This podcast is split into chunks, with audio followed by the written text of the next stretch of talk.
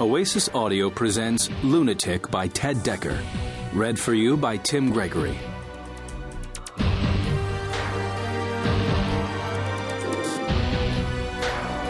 Beginnings.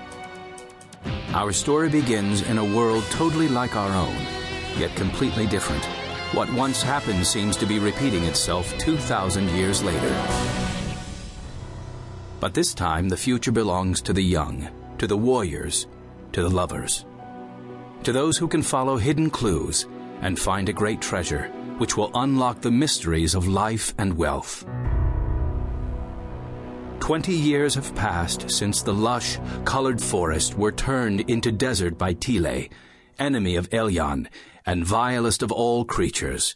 Evil now rules the land and shows itself as a painful, scaly disease that covers the flesh of the horde living in the wasteland.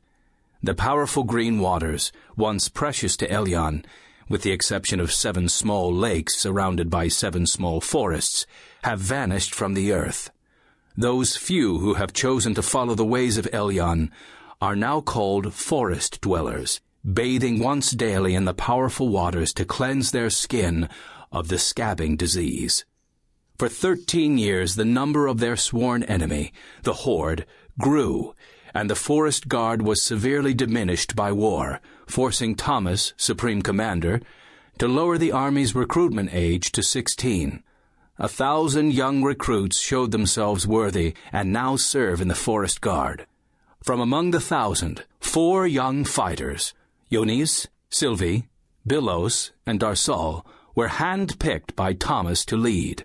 Unbeknownst to Thomas and those in the forests, our four heroes have also been chosen by the legendary White Roush, guardians of all that is good, for a far greater mission, and they are forbidden to tell a soul.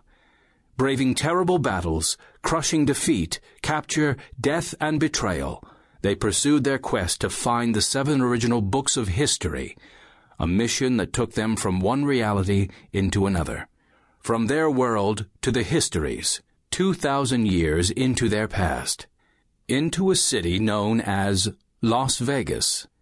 And now we join our heroes deep in the mountains of Romania, on the day after their great victory, having secured all seven books, thereby foiling the plans of the Dark One, who would use the books to destroy humankind.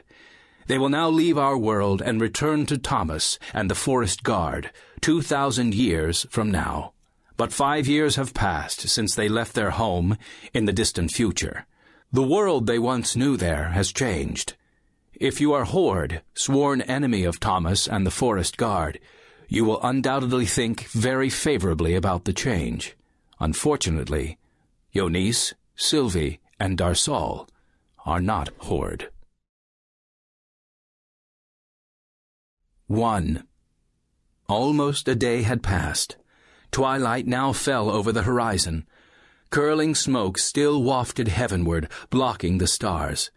A cool breeze drove the lingering stench of burning debris away from them. Darsal sat across from Silvie, knees to her chest.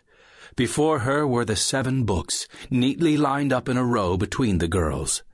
Two black ones were stacked on top of each other. Beside them, the green.